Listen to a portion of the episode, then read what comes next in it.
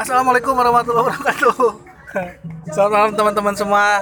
Ini podcast pertama kami Talks akhir pekan di konten Kopi Sore. Dan kenalin nama gua Widi Afriandi. Gue salah satu host dari Talks akhir pekan dan juga ketua Purwakarta Ngopi. Dan di sini ada teman talk show gua namanya Eh, nama saya Dimas Rizky Pratama. Eh, saya eh, seorang pelaku pembisnis kopi juga, eh, mempunyai kedai bernama Kopi Sorban. masih jalan, Pak. Alhamdulillah tutup dulu sekarang. Off, off dulu. Belum ada suntikan dana lagi. Kenapa Belum, tutup, Pak? Kenapa? belum ada suntikan dana lagi. Bapak bandar narkoba bukan tutup coba. Ini gimana? Baru usaha kopi udah tuh. Ya, ya emang kalau eh, kopi di Purwakarta kan udah berkembang, Pak. Hah? Jadi persaingannya kuat. Masa? Persaingannya kuat. Masa? Masa? ambigu banget ya Jadi Bapak udah kedai kopinya udah jalan berapa bulan, Pak? kalau saya berjalan dua bulan dua bulan Dua bulan ya. Oktober Oktober November Bapak Ya, dua bulan langsung tutup. September lah September September, September, ya? Aduh. September awal bulan awal bulan tanggal 6 Tanggal enam. Jadi apa sih yang membuat Bapak sampai tutup begitu tuh gimana Pak ceritanya, Pak? yang pasti sih sepi terus seneng seneng kedai kopi sepi terus. Bapak bapak bapak gimana cerita bapak di Bandit enggak. Jadi buat teman-teman tahu nih saya nih dulu owner Bandit. Jadi Bandit itu adalah kedai kopi yang termasuk rintisan pertama lah. Jadi Bandit itu berdiri di tahun 2014 dan saat itu belum ada kedai. Masih jarang-jarang kedai lah. bangga lah bangga Bukan masalah banggaan ya Pak, justru kita yang deg-degan waktu itu kan. Karena masih jarang banget kedai. Tapi alhamdulillah kita bisa bertahan kurang lebih dua setengah tahun lah. Wah, bandit itu ya. Gak hebat pak, karena akhirnya tutup-tutup juga.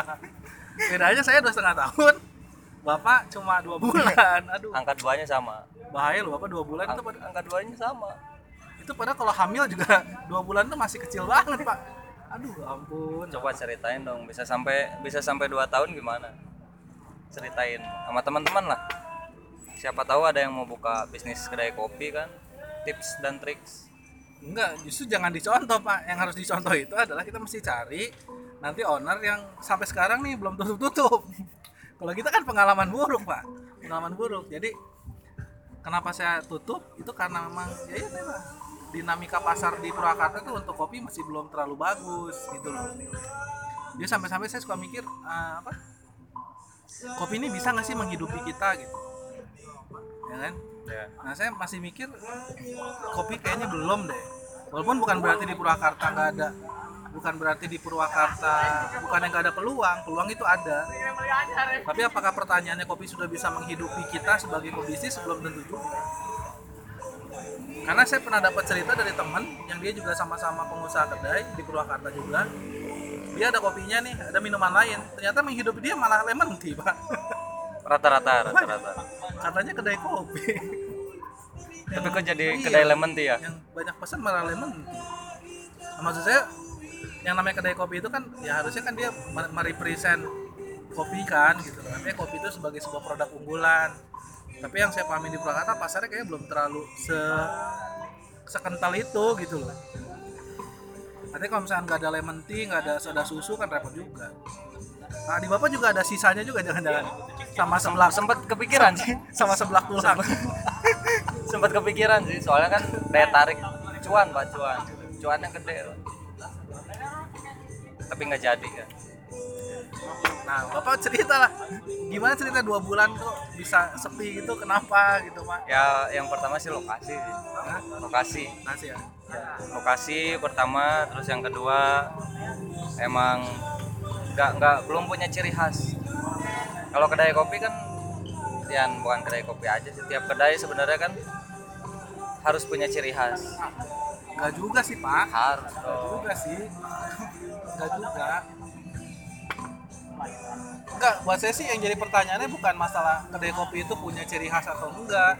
yang jadi masalahnya adalah kita nyebut diri kita ini kedai kopi tapi pertanyaannya adalah kita udah bisa hidup dari kopinya belum gitu tapi kan kalau emang buat awal-awal namanya membuat ngebangun kedai emang kita harus dulu harus kita dulu yang apa namanya? Iya. Nggak Mas, memasuki dana kan ya iya maksudnya bukan bukan bukan persoalan dananya. Maksudku gini pak. Kita ngaku kedai nih ya kan? Tapi ternyata kopi yang ada di kedai kita tuh nggak nggak selaku yang kita kira. Ba- bangsat. Ya maksud maksud jangan ya kan sering banget kejadiannya kayak gitu kita ngaku kedai nih tapi ternyata produk-produk yang keluar kok banyaknya malah bukan kedai kayak coklat segala macem gitu. Ya mungkin edukasinya mungkin atau ke masyarakat umum belum ya sampai nggak maksudnya bukan bukan sosok idealis gitu ya. Bukan maksudnya sosok idealis. Ya kita kalau misalnya mau ngomong nih kedai kopi akan bertahan atau nggak di Purwakarta kan alat ukurnya gitu kan. Ya, ya mau nggak mau mesti begitu gitu loh jangan sampai kita ngaku-ngaku kedai kopi ternyata yang laku malah produk lain kan eh bapak sendiri pelaku kopi mesennya teh gimana ya kan saya udah bukan pelaku kopi lagi saya pak sekarang kan Ya, jadi banditnya kan lagi hiatus nih. Banditnya emang sengaja lagi kita tutup dulu. Kenapa? Karena saya coba coba saya coba eh, apa? Saya coba ngelihat bagaimana situasi pasar di Purwakarta. Nah, ternyata yang saya pelajari adalah dalam beberapa tahun terakhir marketnya nggak berkembang. Banyak pelaku baru nih, kayak ente kan, jalan dua bulan terus tutup. Nah itu tuh kayak sekarang tuh jalan kayak gitu. berarti masalah konsumen. Iya, jadi gimana? kayak kayak tadi tren di Purwakarta itu adalah setiap bulan saya saya, saya nemu tren gini. Di Purwakarta itu sekarang kedai kopi itu tiap tiga bulan sekali buka. Ya. Gila nggak? Tapi market kita segitu-gitu aja. Jadi yang belinya orang-orang itu aja Ya, gitu sekelompok itu aja. Nah makanya kan wajar kan kalau misalkan nih orang nih kan nggak mungkin dong tiap hari dia muter kedai kan nggak mungkin. Mau nggak mau dia harus milih kan misalnya kayak misalnya sehari ke kedai lu. Sehari ke kedai siapa gitu kan makanya wajar dong kalau misalkan sorban hari ini dapat konsumen besoknya enggak gitu kan. Ya, karena orang yang ngopinya segitu-segitu doang. Terus eh, cara bapak untuk memikat daya tarik konsumen buat masuk ke nah kedai makanya kopi sekarang gimana? nih ya saya bilang kan kenapa bandit saya coba close dulu karena saya pengen coba nyari apa sih masalah mendasarnya. Ternyata masalah mendasarnya tadi market kita belum tumbuh. Nah gimana caranya supaya membangun market supaya tumbuh lagi? Ya mau nggak mau harus ada promosi. Mau nggak mau harus ada edukasi. Ya, makanya lewat Purwakarta Ngopi kan kita coba misalnya kayak bagi-bagi kopi gratis segala macam nah, maksudnya itu kan itu biar orang datang ke kedai itu akhirnya ya dia ngopi gitu. Bukan bukan lemon tea. Bukan lemon tea. Bukan jus alpukat gitu kan. Atau misalkan minta air panas doang gitu kan. Ya tapi ya. tapi kan itu rea- realistis banget pak. Buat pertumbuhan si kedai kopi sendiri. Oh enggak. Apa oh, enggak. Gimana soalnya ini udah masuknya kita ke mesti idealis. ngebedain nih kita mesti ngebedain nih mana pertumbuhan pertumbuhan kedai kopi sebagai sebagai keberlangsungan bisnis dengan kelanjutan kedai kopi sebagai kedai kopi beda itu cara cara misalnya gimana itu kan Ya, dua sekarang sisi yang gini- berbeda Sekarang kayak gini deh. Kalau misalkan kita main ke Bandung, Jakarta segala macem, ya kedai kopi ya sudah kedai kopi gitu. loh. Mereka punya roastery, ya kan? Mereka memamerkan kopi-kopi apa yang terbaik hari ini, yang fresh segala macam. Bahkan mereka udah pakai berani pakai konsep artisan kan. ya Yang artisan itu kan adalah kedai kopi yang benar-benar menyajikan kopi secara serius gitu. ya Dari mulai kopi itu disangrai hari itu juga misalkan atau kopi itu fresh banget ya segala macam gitu kan. tapi kan Nah, itulah. di Purwakarta nggak belum ada gitu. belum ada makanya saya bilang tadi kedai kopi sebagai bisnis oke lemon tea jus alpukat lo mau pakai apa kayak kayak sebelah tulang gitu atau pakai kayak kayak apa teh martabak semua macam ya silakan gitu loh. Tapi sebagai kedai kopi kedai kopi dengan identitas kedai kopinya kan akan hilang gitu loh. Ya kan? Bayangin lah misalnya ente bayangin lah misalkan Starbucks hari ini gitu kan. Starbucks hari ini tiba-tiba ada menu kayak sebelah tulang gitu atau kayak ada namanya bakso tahu gitu kan. Ya akhirnya kan identitas kedainya akan hilang. Walaupun, nggak berarti nggak boleh. Sebagai sebuah keputusan bisnis ya silakan silakan aja tapi untuk membangun brand kan kan kata, kata lu ya tadi. membangun brand. Kata lu tadi mesti punya ciri khas. Ya kedai kopi ciri khasnya apa ya? Kedai kopi. Ya Jadi kopinya bukan bukan gitu. bukan ciri khas itu bukan di menu berarti bukan. Atau gimana? Kan yang Ya, enggak, kepahaman enggak, saya kan di menu. Maksudku begini pak. Kedai kopi itu identitasnya harus dari kopinya. Misalnya kayak di sorban nih. Ya, kok. Ya itu kan nggak perlu pakai sorban kan? Maksudnya kan setiap hari pakai sorban gitu loh. Kan misalnya kayak Habib Ali kan nggak juga tapi identitasnya apa sih yang mewakili kesorbanan kopinya? Misalkan ente misalkan ente bisa nyari kopi-kopi dari daerah-daerah Afrika misalkan. Ya. Kayak Ethiopia segala macem. Itu kan bisa kayak gitu misalkan. Atau nanti misalkan bisa ngambil kopi dengan identitas kesorbanannya misalkan pakai gaya Turki. Ya. Jadi ada istilah tuh Turkish coffee. Nah maksudku itu yang disebut sebagai identitas rame dan identitas beda. Kalau menurut kalau menurutku ya itu beda perkara gitu. Kita mau bikin kedai kan gini loh. Apakah kedai kopi rame dengan sendirinya akan jadi akan jadi berkepanjangan? Nggak juga. Tapi percaya, percayalah kedai yang sudah punya identitas yang jelas itu akan akan berkepanjangan. Contohnya pakai Starbucks. Kenapa dia brandnya jadi gede jadi lama? Ya karena dia punya identitas. Identitasnya apa? Identitas Starbucks adalah kedai kopi pertama yang ngajak orang untuk ngopi di kedai ninggalin rumah gitu. Hanya untuk untuk ngopi. Nah di kita sebagai bisnis mungkin lagi tumbuh sekarang di kedai kopi. Ya tumbuh banget lah edan lah. Medan lah termasuk di Purwakarta. Tapi untuk berkepanjangan kayaknya masih belum di Purwakarta tuh Pak walaupun bukan berarti walaupun bukan berarti bukan berarti nggak mungkin gitu. Ini sangat potensial. Bahkan saya ngeliat Purwakarta itu udah bisa jadi industri lah. Industri kopi. Oh iya. Kenapa? Karena di Purwakarta itu pertama lahan tanam kita ada. Lahan tanam ada. Buat berkebun ada ya kan? Roastery tinggal dibuat ya Ya. kan? Kedai kopi banyak. Nanti apa kita punya potensi jadi industri. Tapi tadi tapi tadi pertanyaannya kedai kopi ini bisa tumbuh sebagai kedai kopinya nggak identitasnya gitu? Nah, untuk ke sana kan butuh effort butuh usaha. Tapi kan sebenarnya di Purwakarta udah ada roastery pak? Iya. Maksudnya bukan ke arah sana. Selama ada roastery tapi kedainya belum punya identitas kan repot juga. Maksudnya kita boleh deh misalnya kita compare nih? Ada nggak sih di Purwakarta yang yang kayak di Jakarta kayak Smith misalnya jarang-jarang banget gitu kan. Kenapa? Karena tadi marketnya belum tumbuh pak. Kalaupun ada di kita ya masih karena masih apa ya masih kayak masih kayak ngopi pemula gitu loh. Emang Belum ada yang prosumer kalau kalau bapak punya rencana buat market tumbuh rencana bapak bakal gimana? Buat nemuin market di Purwakarta masalah kopi. Ya mau nggak mau harus ada edukasi pak. Edukasinya harus edan gitu loh. Gak cukup dengan hanya Purwakarta ngopi doang Edu- edukasi itu edukasi yang kayak gimana kayak kita misalkan kita bagi-bagi kopi gratis gitu kan yang susah itu kan orang mau datang ke kedai kayak kita kita ini misalkan yang menunya ada V60 segala macam. Yang repot tuh kan gimana sih ngerubah lidah orang dari kopi saset ke kopi olahan gitu nah, kan yang susah tuh itu. Yang su- sebenarnya yang susah tuh bukan lidah pak. Keuangan mereka itu gimana? Kalau keuangan sih kan relatif pak. Sebenarnya kan relatif sih itu kenapa sering pada kopi saset itu kan lebih murah ya itu kan pilihan orang pak. Hmm. cara ngopinya pilihan orang. Tapi kan kita juga mesti membuka pilihan yang lain. Kayak misalkan bapak kan bisa makan di rumah kan? Lebih murah. Kenapa bapak makan nasi goreng? Di luar. Ya kan? Ya karena kita tahu ngopi di rumah mulu nggak enak gitu kan. Oh. nah pertanyaan iya makanya pertanyaannya adalah jangan sampai kayak gini. Lo ngaku kedai kopi. Ini orang udah malas nih ngopi di rumah datang ke kedai kopi. Ternyata kopi saset kan? Jangan pak. Jangan kopi saset harga kafe kan jangan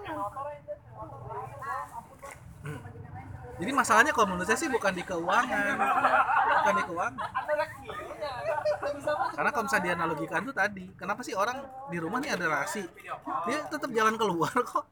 Beli pecel lele apa segala macam kan kayak gitu. Kan ya kopi juga sama. Hanya tadi yang susah tuh adalah gimana mengadaptasi orang yang biasanya ngopi saset ke kopi olahan biasanya susah banget bukan bukan banget Nah itu problem barista tuh, ya kan?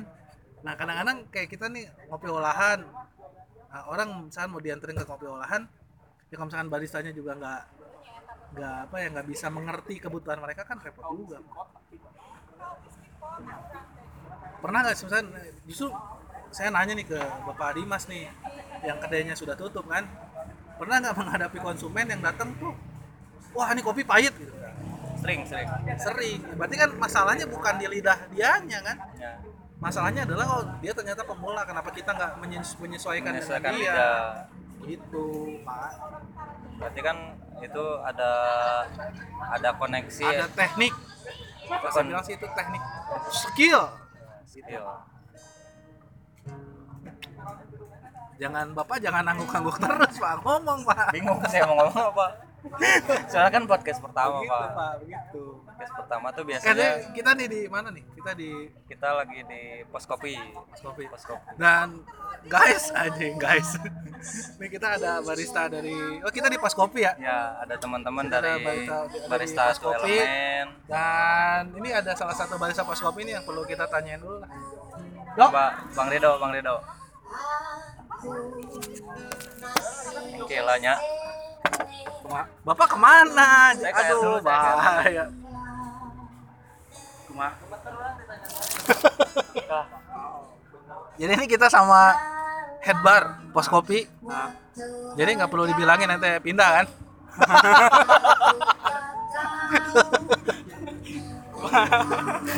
Gak mungkin pak.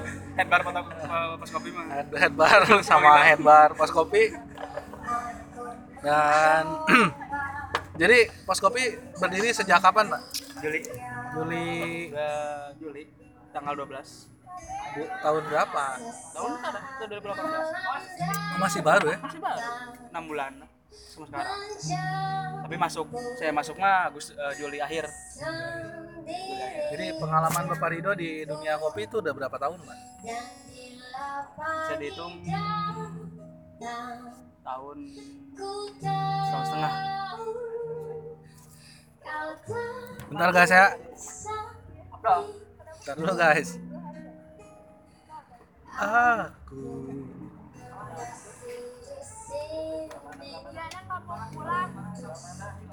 jadi pengalaman di dunia kopi sudah berapa tahun Pak Rido? Setahun setengah lah ada setahun setengah. Kita satu satu tahun 8 bulan. Jadi menurut Pak Rido tren kopi di Purwakarta gimana? Tren Purwakarta banyak. Maju kan? Lebih banyak sekarang kan? Terus lebih orang-orang lebih sekarang sedikit-sedikit agak menyukai Eh, yang tidak atau yang tidak suka. Dia jadi lebih suka dan dari suka itu dia jadi pengen tahu gitu. cuman jujur ini jujur Pak Rido ya. Ini jujur nih. Ah, jujur nih. Kalau tadi kan pengalaman Bapak Dimas itu kan karena dia marketnya nggak tumbuh. Dan kita juga percaya sih ya secara umum nih mas secara umum kan. Secara umum market kita emang belum tumbuh tapi bukan berarti nggak ada bukan berarti nggak ada peluang peluangnya sangat ada. Nah saya mau nanya nih sama Pak Rido nih jujur nih. Di sini lebih banyak yang pesan kopi atau bukan kopi pak? Jujur jujur pak. Jujur pak. Jujur. Yang tepatnya seimbang. Cuman kalau buat kopi kebanyakan es. Begitulah.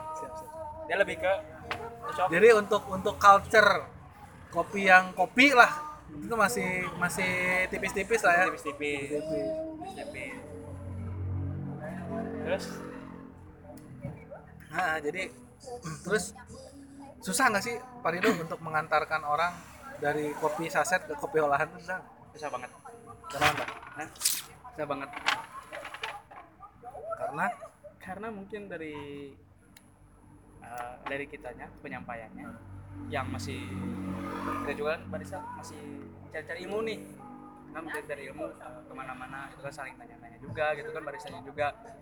Mungkin dari uh, ucapan dari barista buat mengajak orang itu masih kurang juga gitu. Soalnya cuma belajar juga. Kalau pribadi saya sendiri gitu kan. Karena emang dari ini kan kurang dari komunikasi itu kan dari dulu juga nah sekarang saya udah mengenal kopi saya coba belajar mengkomunikasi sama orang lain coba buat mengajar cuman ada susah Bapak Rido nih ngomongnya Gimana, gimana, gimana? ngomongnya terbata-bata Bapak Rido. Mungkin dia kaku. Mungkin dia kaku. Kayak lem ibon. Lem ibon kental. Kental kental enak lah. Kalau ngomong kayak drummer kan. Jadi Bapak masih optimis nggak pasar kopi di Purwakarta ke depan akan tumbuh, Pak? pasti optimis optimis karena salah satu kemajuan buat pribadi saya kopi insya Allah Tapi kalau saya pengen nanya, eh, kenapa harus kopi? Hah? Kenapa harus kopi? kenapa harus kopi ya karena lebih pertama hobi ya kan pertama hobi terus kedua lebih lagi berpikir Karena kerja di pabrik capek, Pak. Oh benar. itu, Pak. Itu aja sebenarnya, Pak. Kalau Kalau kerja di kerja di pabrik sih emang capek cuman ya monoton Tapi kan gajinya lebih besar, Pak. Hah? Gajinya lebih besar. ada gaji lebih besar juga nggak akan dibawa mati Oh. Belum- Mantap. Ini saya kalau udah kayak gini serem, Pak. Boleh, boleh, boleh. ya kan Ini bahasa anak langit. gaji lebih besar lebih besar pengusaha daripada orang pabrik gitu Jadi Pak Rido ke depan akan punya cita-cita punya kedai kopi nah sendiri ya? itu Mudah-mudahan ya. ya mudah-mudahan cita-cita itu Gak takut bangkrut kayak Pak Dimas. Enggak, enggak, takut sih harus ada Bukan bukan bukan bangkrut ya, Tang. bukan bangkrut. Blunder, blunder. Bukan blunder. sementara Sedang istirahat. istirahat Gak bangkrut sih. ya. offline, offline. Offline, offline. sedang istirahat bener Bukan offline, itu kan justru online sekarang, Pak. Oh iya benar. Iya, dari kedai yang ada di tempat, ada di Di Instagram. Instagram. Kedai kopi Adima. Ya. Menu, me- mengikuti jejak sukses bandit lah. Soalnya Jadi- tapi nggak ada jadi kan u- es kopi susu Awidi nggak ada. Jadi ukuran ukuran kedai sukses online itu bukan berapa banyak orderan setiap hari, berapa banyak follower. Pak. Kan dibeli follow ID, Pak. siap, siap. Follow ID ada. Gak takut bangkrut, Pak. Gak takut Hah? bangkrut. Nggak takut. takut bangkrut sih harus ada Nah sekarang gini lah, Eh, apa teh? Menurut Pak Rido, cemas gak sih dengan market kita sekarang? jujur lah, jujur Nah. lah. Cemas. kalau dari market sih sebelum kepikiran ke situ belum kepikiran sampai ke market market karena apa Eh, ilmu dulu lah gitu sampai ilmu dulu kalau udah ilmu dari menu ya kayak kayak kopi gitu kan baru kita bikin market gitu. Nah sekarang gini lah kita buktiin ya. lalu ya pak Siap, siap Pak. Kalau misalnya kita pertanyaannya nih, kan kita sekarang ada di pos kopi nih. Ya, Ada nggak di antara pengunjung pos kopi yang pernah main ke sorban? ada sih. Ada, Tapi kan? bukan bukan pelanggan. iya, nggak, nggak, bukan maksudnya- pelanggan umum bekas. Iya, iya. Nggak, ma- nggak maksud saya begini Pak. Artinya memang market kita tuh belum tumbuh secara signifikan. Iya, masih sempit. Masih sempit. Berarti kalau ada pertumbuhan tuh ya paling tipis-tipis gitu loh. Belum belum ada yang maksudnya ada pelanggan umum. Ya tapi yang- ya tapi kita percaya bahwa Purwakarta ini akan akan akan jos pada waktunya di kopi. Saya percaya. Nah, seriusan. belum percaya percaya sih iya gitu. tapi kalau dalam kecemasan cemas banget soalnya kan ya tadi yang dibilang kan pertumbuhan kedai kopi makin banyak tapi konsumen-konsumen yang penasaran tentang kedai kopi kan Segitu-segitu gitu juga. aja jarang masih, masih jarang belum ada perkembangan Dan kita juga kedatangan satu barista yang sekarang kerja di jauh ya. barista sukses lah Sukses, Pak. Sukses. Katanya mau pindah kerja juga loh, Pak. Katanya mau pindah kerja itu juga. itu itu Allah. urusan dapur dia lah Saya bingung kasihan Pak. Makanya bukan barista sukses, Pak. Barista paling jauh. barista hijrah loh. Waduh, barista hijrah nggak sehijrah itu juga, Pak. Jadi silakan Pak, dengan, diperkenalkan, Pak. dengan Pak siapa Pak siapa? oh apa itu Jangan harewosan Bapak, kenalin diri Pak. ya nama saya Ardiansyah saya kerja di Colman Jakarta sekarang dulunya di Colman Purwakarta. Ya, kenapa Pak? Ardi kayak suaranya nggak terlalu gede ya? Kayak capek gitu gimana? ya, saya capek lah. Dari Pak Jakarta ke sini terus gitu. Oh, ya nggak lemas gitu kan. Tadi gimana saya bilang Bang, barista hijrah bang Setelah itu jadi capek gitu bolak balik terus. Purwakarta Jakarta bang jadi Ardi sekarang berkarir sebagai barista tuh udah berapa tahun sih? Eh, berkarir sebagai barista saya udah hampir 2 tahun 2 tahun lah 2 tahun Tahun. cukup lama cukup lama Jadi yang saya tahu nih ya, Ardi ini adalah barista yang kalau dilihat dari sisi apa ya? Dilihat dari sisi kemahiran itu relatif lebih cepat Iya. daripada lu mas. parah enggak juga asli ini serius, serius. Dimas ini setahu saya, ya. Dimas ini setahu saya ya, kalau misalnya bikin latte art ya paling jauh dari kayak biskuit Genji ya gitu, gitu. Doang.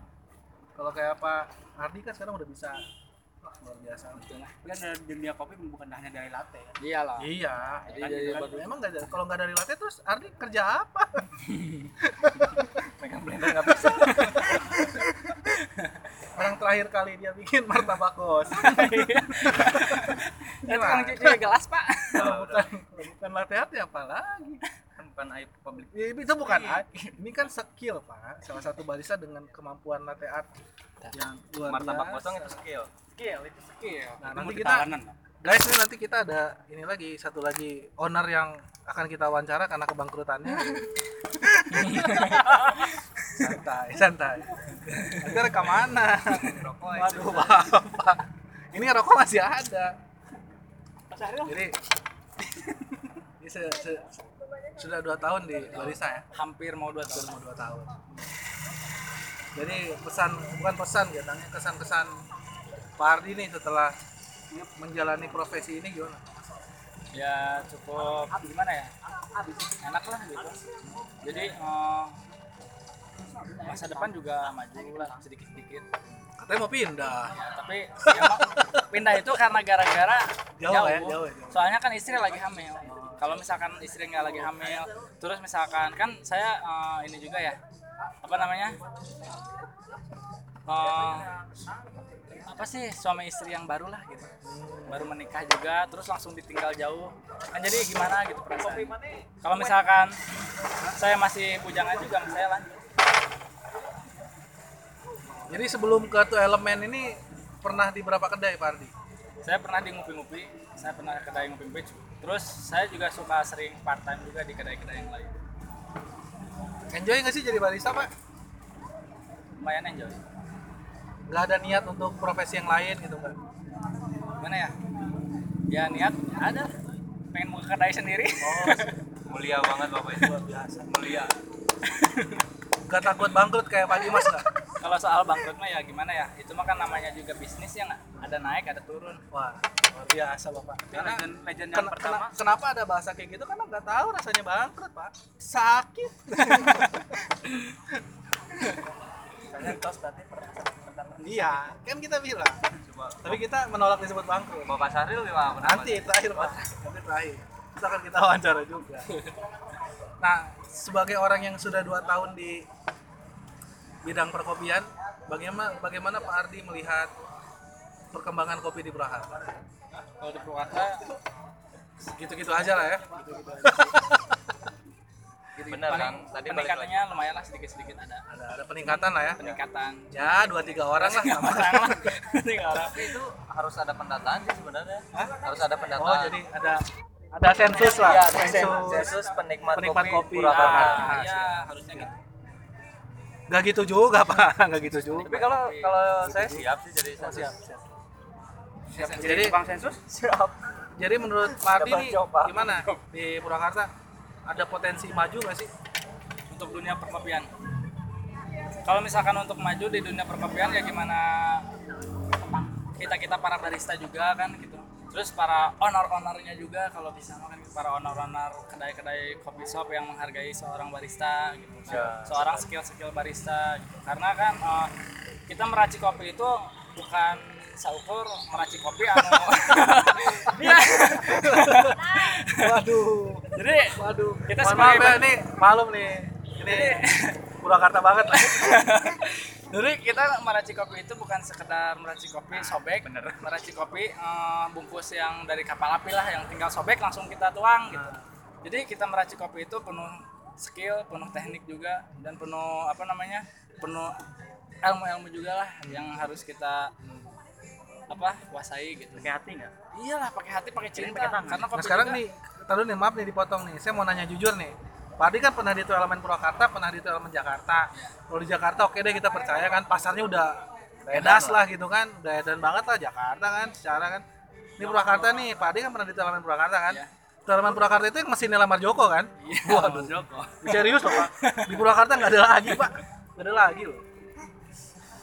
Itu dengan mesin lamar Joko itu kira-kira lebih banyak yang pesan kopi atau lemon tea Pak? Kalau misalkan untuk walaupun mesin tinggi gitu ya harganya lah gitu lumayan. Tapi alhamdulillah ada juga gitu. enggak maksudnya di, di antara setiap hari nih atau misalnya yang Ardi rata-rata nih lebih banyak yang mesen kopi atau non kopi? Kebanyakan non kopi. Kebanyakan non kopi. Waduh. Nggak ngangkat lamar Jokonya Pak. Waduh. Berarti walaupun kedai kopi Iya. besar. Nggak ngangkat Pak. Nggak ngangkat makanya kayak kedai kita kita aja kan. Ya. sama nanti apa apa? Tapi kalau untuk kopi susu sih lumayan. Siap siap masih kopi-kopi manis kopi, lah. kopi manis lah gitu. Masih kopi manis. Ya jadi gitu Pak Dimas. Tahap kenapa kita bilang bahwa Purwakarta ini punya potensi maju tapi memang marketnya belum belum belum tumbuh. Iya marketing tumbuh. Tapi kan benar juga kata Bapak Ardi itu kan dari si pelaku pembisnis kopi ya disebut owner lah gitu. Hmm. buat ke si karyawannya peracik kopinya baristanya kan harus dibekali dulu Pak, Iya. buat edukasi Iya, enggak maksud maksud maksud saya teh bahwa uh, terlepas bahwa si owner sama si barista masih punya kemampuan untuk Materi. mengenalkan kopi, kita mesti terima bahwa market di kita nih belum oke gitu loh. Tapi bukan berarti nggak ada peluang untuk maju. Nah, perkembangan itu kan bisa bertahap dari si baristanya sendiri Iya bertahap, pasti bertahap pak. Tapi maksud maksud bertahap. Nah harapan kita kan mempercepat tahapan itu kan, biar nanti kalau misalkan Pak Ardi punya kedai di Purwakarta nggak kayak kita kita pak, gitu kan. Sama nanti pembicara masalahnya market bukan mie instan pak. Iya, betul. Market bukan mie instan. ya gini aja tuh. Owner sama owner yang udah di blade bawah udah bergabung. Jadi Kamen Rider. Di Kamen Rider bergabung buat yang market nah, bukan marketnya. kayak Naruto gitu Waduh, berubah gitu atau Goku satukan kita gitu jadi rencana Pak Ardi buka kedai kapan? Tapi buka kedai di Purwakarta pak? Purwakarta Berani di Purwakarta Insya ya? Allah berani kemarin Saya kalau misalkan di kalau misalkan boleh milih pasti di Purwakarta. Tapi kayaknya nggak deket-deket sekarang deh kayaknya. Marketnya Nah, belum kenapa pak kenapa marketnya belum sehat pak. Makanya saya memutuskan untuk kenapa bandit hiatus itu begitu. Karena kita mesti ngondisin dulu marketnya sehingga nanti pas kita udah buka lagi itu marketnya udah jos lah gitu kan. Sekarang gini deh, kalau kita mau jujur-jujuran nih, Purwakarta Purwakarta bisa nggak sih nandingin yang deket deh? Kayak Cimahi Kopi Festival misalnya. Maya apa Karawang nih Karawang juga Ya misalnya ya kalau Karawang sih maksudnya kalau kita compare tuh jangan yang sesama lah pak, compare tuh ke yang lebih tinggi gitu loh. Lebih di atas kita Oh iya, sepakat, sepakat. Tapi se-hype Cimahi Kopi Festival kan enggak Iya, juga. enggak. Maksud maksud saya Cimahi itu udah edan lah. tapi kan kalau kalau Cimahi Kopi Festival yang saya lihat dulu ya waktu itu kan saya ikut juga ya apa ya kan sama saya, iya kan sama bapak gitu ya jadi kalau Cimahi Kopi Festival itu yang mensupportnya itu kan wah banget gitu pak Iya. wah banget sampai ke Walaupun hadiahnya voucher doang. iya, iya voucher doang gitu tapi kan vouchernya itu sedikit. jangan bawa-bawa pak ini ini kan bukan endorse pak kita nggak dibayar sama dia Iya, enggak, Pak, enggak. Kan cerita ini kan cerita keresahan lah. Para pemenang Cimahi Kopi Festival kemarin kan begitu. Pas terima anjing voucher doang loh. Cashnya sedikit. Ongkos gak kegantian. mau nanya pak buat eh, peluru apa Cimahi Festival kan dan itu didukung sama pemerintah Oh didukung dong. itu didukung Didukung. didukung terus buat Purwakarta gimana Ya itu. buat Purwakarta gimana? Kita karena sementara- nggak- mungkin ini ngomongin market. Kan market kita di Purwakarta kurang. Iya. karena eh, dari barisannya juga gitu kan. Terus dari orang-orang yang menikmat kopinya masih kurang gitu kan. Nah itu juga kan kita harus du- dari- ada dukungannya gitu loh. Dari dukungan itu dari pertama dari baristanya kita dari owner ownernya gitu kan. Dari owner ownernya kita harus ada dukungan dari buat baristanya terus pemerintahnya juga kan harus bisa Iya. Jadi ya, ya mau nggak mau kan. Eh tapi kita kemarin kan bikin kan. Kan ya alhamdulillah lah Kopi bikin Festival. Tapi emang belum belum saya dan Cimahi Kopi Festival lah. Karena kenapa sih? Tadi saya bilang ukurannya Cimahi, Cimahi Kopi Festival. Karena gini loh. Kenapa Cimahi Kopi, Kopi Festival itu edan? Karena nih Pak di pemenang manual brew-nya itu punya tiket otomatis ke BBRC loh. Bandung Bandung serius Bandung Brewers cuy. Cimahi itu Iya. Maksudnya bukan bukan berarti Karawang tetangga kita nggak oke, oke banget lah untuk untuk untuk penyelenggaraan event emang lebih edan Karawang daripada kita. Tapi untuk sebuah event seprestisius itu belum gitu loh. cuman kalau untuk karya Ka- Karawang itu kan si owner ownernya mendukung kan owner tuh elemen juga mendukung kan ini mungkin kere- keresahan itu mungkin pertanyaan men- itu ini pertanyaan- keresahan mungkin keresahan. pertanyaan pertanyaan menjebak ya sampai orang kudu kedap kedip keresahan keresahan. Parah. Iya emang sih perlu dukungan pemerintah jelas dan kalau di Purwakarta ini kayaknya belum ya pemerintahnya tuh karena mungkin kayak kopi itu barang baru lah buat pemerintah cuy. Ya ya kan? Purwakarta kan? nggak kayak, pemeri- kayak pemerintah kan kemarin lagi fokus-fokusnya infrastruktur ya kan? Ngebangun patung. Iya. Mudah-mudahan kan sekarang nih air tahun-tahun mancur. depannya kan ya mudah-mudahan tahun ini kan mikirin kopi lah mudah-mudahan. Mudah-mudahan kan. tahun 2019 ntar kopinya jadi patung.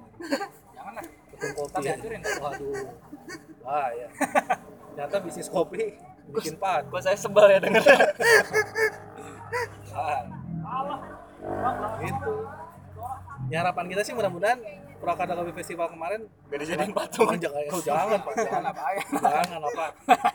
Maksudnya dibikin lagi lebih gede kan.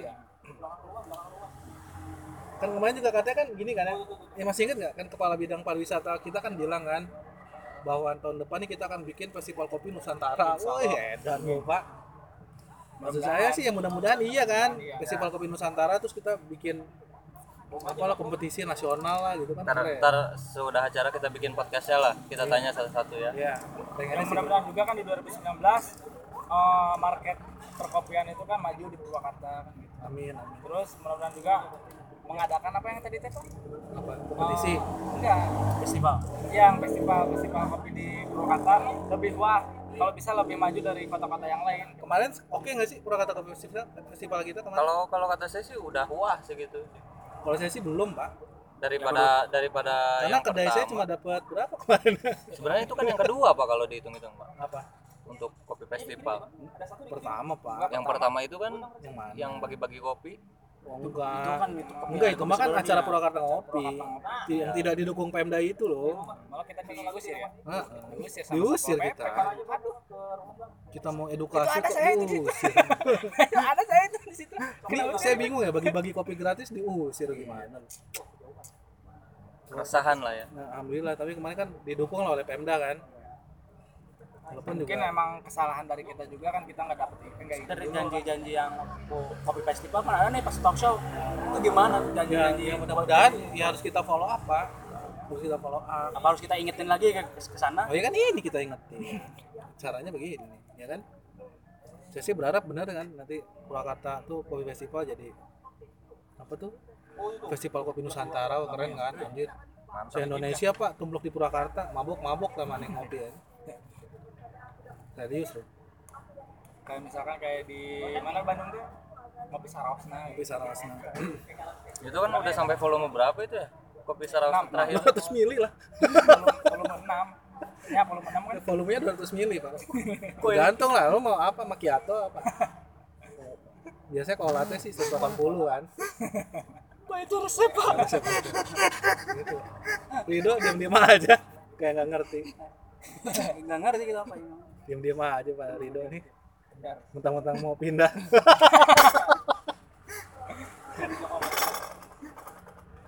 Oh ya ngomong-ngomong Pak Ardi. Pak Ardi ini kan salah satu ini ya latte artis yang terhitung handal lah followersnya orang. ribuan dong. Purwakarta lah. Sekitar Jadi- Purwakarta lah. prestasi boleh cerita dong prestasi Pak ya Ardi juara udah- kejuaraan kejuaraan. Apa aja nih udah udah pernah ikutan kejuaraan apa aja nih Kalau Ardi mah paling terakhir pernah MotoGP ya Mo- motor racing lah. nobar Coba. Enggak kalau Ardi paling ikut ke Cimahi doang. Waktu paling kalau misalkan kompetisi-kompetisi gede paling di Cimahi doang. Cimahi sama di Braga. yang juara di mana Orang Bandung. Hah? Orang Bandung. Eh, enggak kalau yang juara- pernah juara di mana Pak Ardi Kalau juara sih belum pernah. oh nggak apa-apa Pernah. Tenang ya Pak. Tapi finalis loh. Ya. Cimahi Kopi Festival kemarin finalis. Cuma saya cuma sampai masuk final doang. Itu pun gagal. tapi itu event besar pak Event dia besar, dan dia finalis Dan dan Pak Hardi itu kalahnya terhormat loh. Kan saya waktu itu nonton kan, Ya. kalah dia terhormat. Gara-gara gelasnya jatuh itu doang. Jatuh dan gara-garanya jatuh sendiri gitu. Oh, siap, siap. Bukan sama saya sendiri gitu ya. Siap. Jadi sedih lah gitu. Dan nggak bisa diulang lagi. Luar biasa. Kalau orang tuh kan kalah, patternnya jelek. Ya. Gitu. Pak Hardi mah enggak, gelasnya jatuh Pak. Luar biasa nggak? dan si mejanya itu belah Jatuh gara-gara meja belah. Sedih. Aduh. Aduh, ya Allah, kesian ya. Kesian ya. kasihan sih enggak kita kasih semangat aja lah Kasih semangat terus, Pak. Karena terakhir Pak Adi ini udah bisa pattern ini kan, Queen Bee kan. ya Luar biasa lah. jadi tolong jelasin dong pendengar kan takut nggak tahu Iya, Queen maksudnya itu pattern. gimana Dia udah bisa ngelukis gambar lebah, Pak. Edan nggak? hebat hebat Saya kan masih daun bawang, Pak. engang dong Lapis engang tiga, lapis Engang. tiga, ini biasa. Lapis tiga.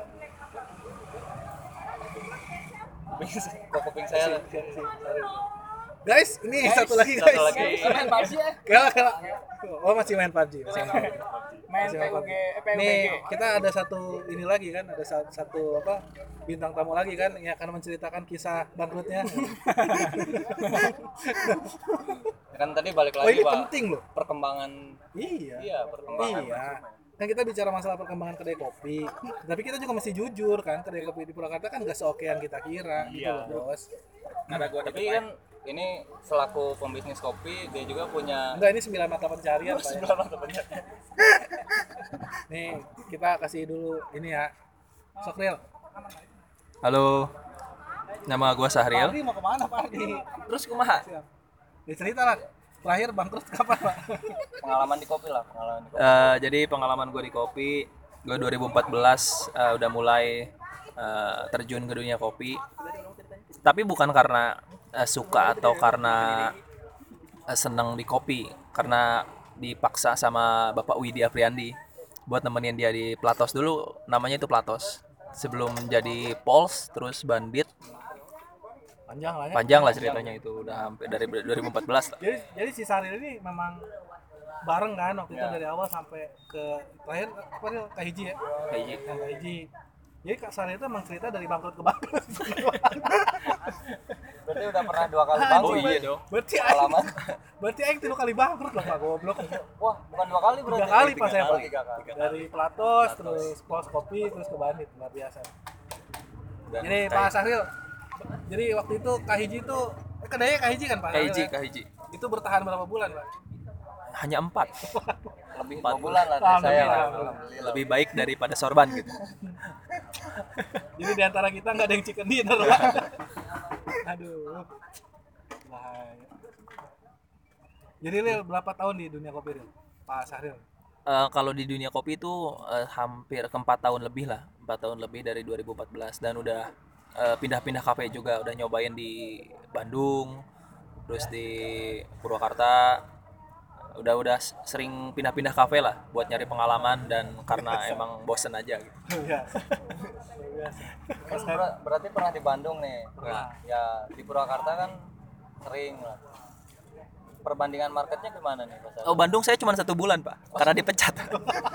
berarti belum bisa Eh, tapi jangan Bapak jangan samain Bandung sama Purwakarta. Bandung Beda. udah jelas. maksudnya sebulan itu ada pengalaman apa ya buat buat pelanggan apa kalau di sini kan udah jelas kedai kopi Oh iya, kalau-.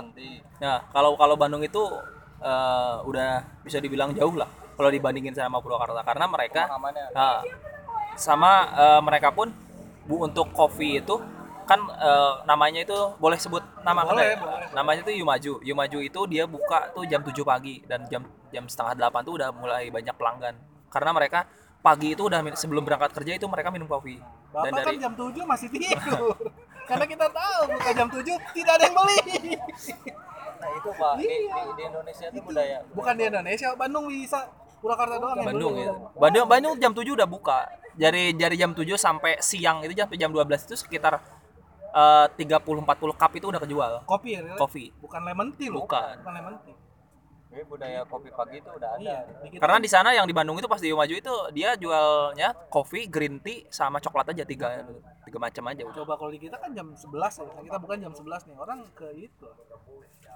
Ke saya, saya lupa, Pak. Jadi minuman apa ya saya lupa. Nah, Saril 4 bulan. Jadi ceritanya Ril, gimana market kopi di Purwakarta? Untuk Bangsat ya. untuk market Purwakarta apalagi muncul itu masih kurang, masih jauh. Masih jauh kan mereka. kurang sih Pak ah, bangsat sih ah. sebenarnya Pak. Kalau kurang sih, kalau kurang mah masih 10 20 cup per hari itu kurang, Pak. Ini kalau misalkan sehari cuma dua cup, bangsat ya Pak. Sebenarnya bisa sih 10 cup, cuman kopinya 2 cup. Nah, sisanya green tea teh ya. Green tea sama avocado. eh, Saya di Hexa juga, Cak. avocado, Pak. Itu itu lebih kejual Kenapa? avocado itu lebih kejual Enggak, untungnya kita nyebut Hexa Space itu bukan kedai kopi, bukan. Bukan. Ruang publik gitu, Pak. Untuk menutupi bahwa kita masih ada sisanya. Aduh. oh di sana jual sisa Ah, masih ada sisa, Pak. Masih ada sisa. Ah, ruang publik, ruang publik. Ini bukan kedai kopi Bukan. Belum, belum sih ke kedai kopi itu belum. Jadi kemungkinan Real akan kembali lagi berbisnis kopi atau coba usaha yang lain. Kayaknya untuk untuk usaha kedai kopi insya Allah masih terus berjuang Iyalah, untuk. Purwakarta. Pasti kan? Tapi Karena intinya duit dulu sih. iya. iya cuan Karena Cuan. di pikiran kita kalau nggak kedai kopi apa lagi? Karena saya bisanya itu doang. Ih, kalau nggak kedai kopi apa lagi? Mau bikin laundry. Tidak lah. Untungnya kecil. Laundry sama per boring Lain, Pak. bukan untungnya kecil. Horiam. nggak dapat cashback Jadi sekarang setelah menutup jadi kedai Kak Sari bilang Kak ini nggak tutup. Enggak. Kak ini lagi masa tenggang, Pak. Kak ini lagi masa tenggang. kedua ada luar sebelum Jadi sambil masa tenggang Kak aktivitas sekarang apa Bapak Sari? Sekarang masih nganggur, masih bikin-bikin desain.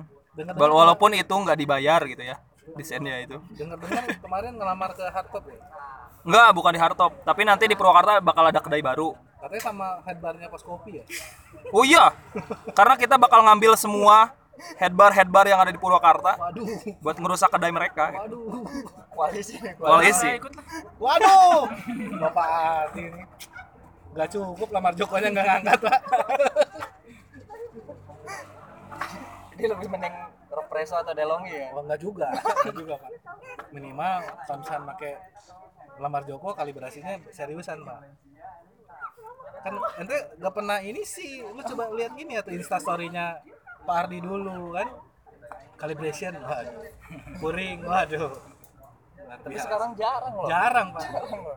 Jarang. coba keluh kesahnya kenapa Pak Jarang Seiring sudah Koream.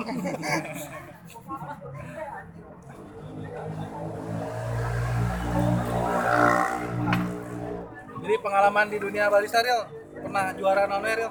Kalau di dunia barista disebut juara sih alhamdulillah ya udah eh, empat tahun baru dapat tiga tiga kali juara. wah plus lah Oh iyalah. Iya, na- nanti ada efek applause kan? ada ada. untuk untuk juara itu dulu di 2015 pernah juara tiga di latte art. Itu pas zamannya warung OTW.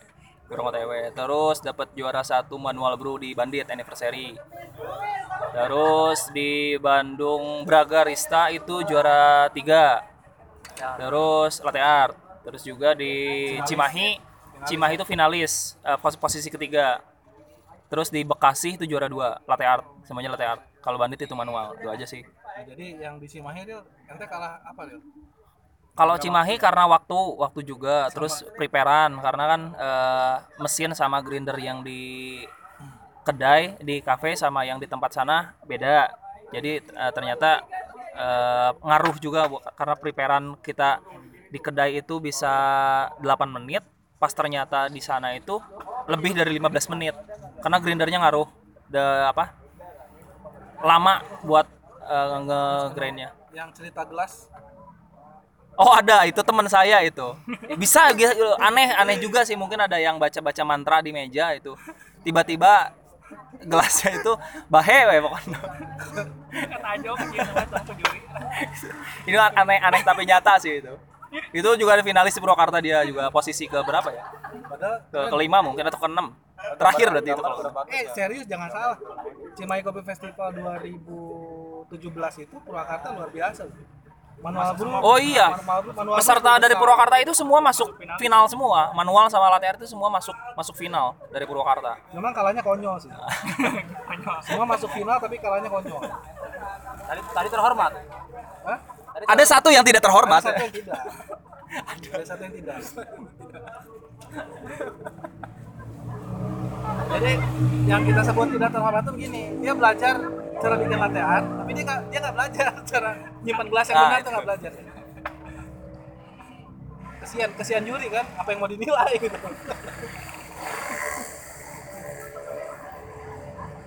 Balik lagi Ril. Nah, market kopi di Purwakarta.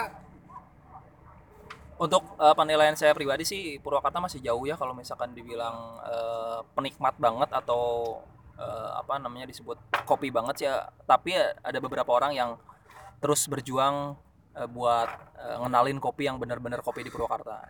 Tapi untuk dibilang eh, apa namanya market ideal market idealis belum lah. Tapi eh, kita berjuang buat ngenalin kopi yang benar-benar kopi di Purwakarta. karena kita nggak tahu mesti apa lagi